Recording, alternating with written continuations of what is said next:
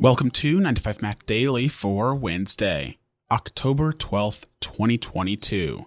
I'm Chance Miller. We are sponsored this week by Waterminder. Leading off today, Microsoft held an event focused on the future of all of its platforms, and there are a few interesting tidbits here for Apple users. First off, you can now play Apple Music on Xbox consoles thanks to a new dedicated application for Apple Music. You can play Apple Music tracks in the background while playing an Xbox game and use a slider to set your preferred balance of game audio and music. This is the same experience offered by Spotify on Xbox and the same experience offered by Apple Music on PlayStation 5. Additionally, Microsoft also announced that desktop versions of the Apple TV and Apple Music applications will be available on Windows PCs next year.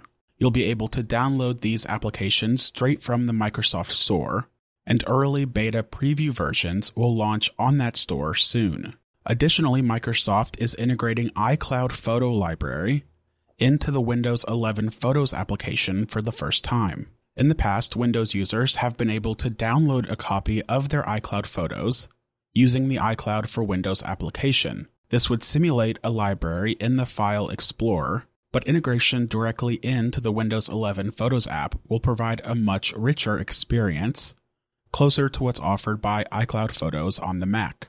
A beta of this new iCloud Photo integration is available starting today for members of the Windows Insider program, and a public launch for everybody will occur sometime in the next few months. Moving on, if you're still hanging on to an old Apple TV, iOS 16 breaks one of the most useful features. With iOS 16, you're no longer able to cast most content using AirPlay from your iPhone to your Apple TV.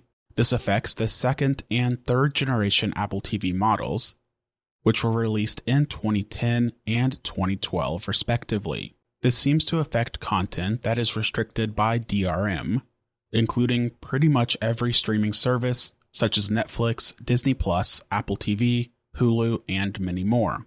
If you attempt to AirPlay a movie or TV show from one of those services from your iPhone running iOS 16 to an Apple TV 2 or an Apple TV 3, you'll see an error message simply saying that there was an error loading this content and you should try again later. Testing with an iOS 15.7 device AirPlay still works with the Apple TV 2 and Apple TV 3, even with DRM restricted content. It's possible that this is a bug that Apple addresses with a future software update, but unfortunately it's still present even after this week's release of iOS 16.0.3. So it's likely a purposeful change that relates to strict DRM requirements. With the 2012 and 2013 release dates in mind, this isn't a surprising change, and it's actually surprising that support lasted for this long in the first place. The real downside is that Apple sold the third generation Apple TV until late 2016 for $69, making it an enticing option for people who wanted an Apple TV without paying closer to $200. So, because the Apple TV 3 was sold until late 2016, there are still a ton of them out in the wild, so even though it's 10 years old, losing a key feature like AirPlay with no acknowledgement from Apple directly will be a major disappointment for those users. We are sponsored this week by Waterminder. Waterminder is the best water tracking application to monitor your hydration and daily water intake. Waterminder is the all around water tracker app that helps you stay hydrated all day, every day. You can track progress towards your goals, log water intake on your Apple Watch, and of course, there's support for all of the latest iPhone features, including lock screen widgets and home screen widgets. The most recent update to Waterminder truly takes the app to the next level. In addition to lock screen widgets, there is also a refreshed design and icons, a new third home screen widget layout option, new challenges, updates to historical data, and much more. You can download Waterminder at the link in the show notes below. And my thanks to Funn Media and Waterminder for their support of 9 to 5 Mac daily. Rounding out today, a growing number of Apple Store workers around the world are pushing to unionize and one store in Maryland has already made the jump.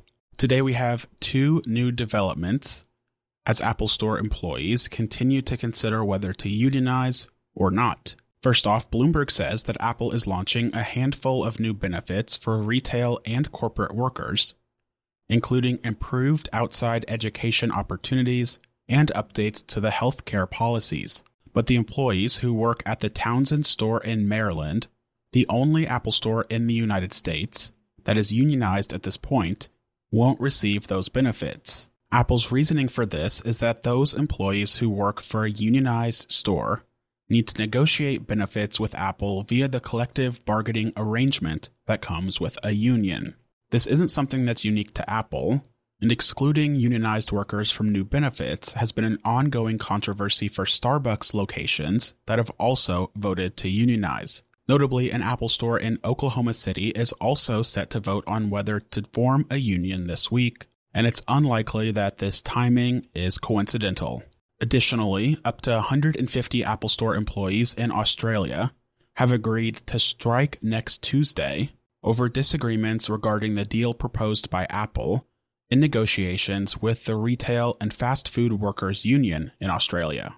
This would be the first coordinated strike by retail workers in Australian history, and it would include an hour long stoppage across Apple stores in Australia next Tuesday, and additionally over a dozen work related bans. If Apple puts forth an offer to a final vote without the endorsement of the union, the members of the Australian Union have agreed to an additional 24 hour strike. That wraps up another episode of 9 to 5 Mac Daily. As always, you can find all of the latest Apple news on 9to5mac.com. Follow along with me on Twitter at Chance H. Miller and be sure to come back tomorrow for a new episode of 9 to 5 Mac Daily.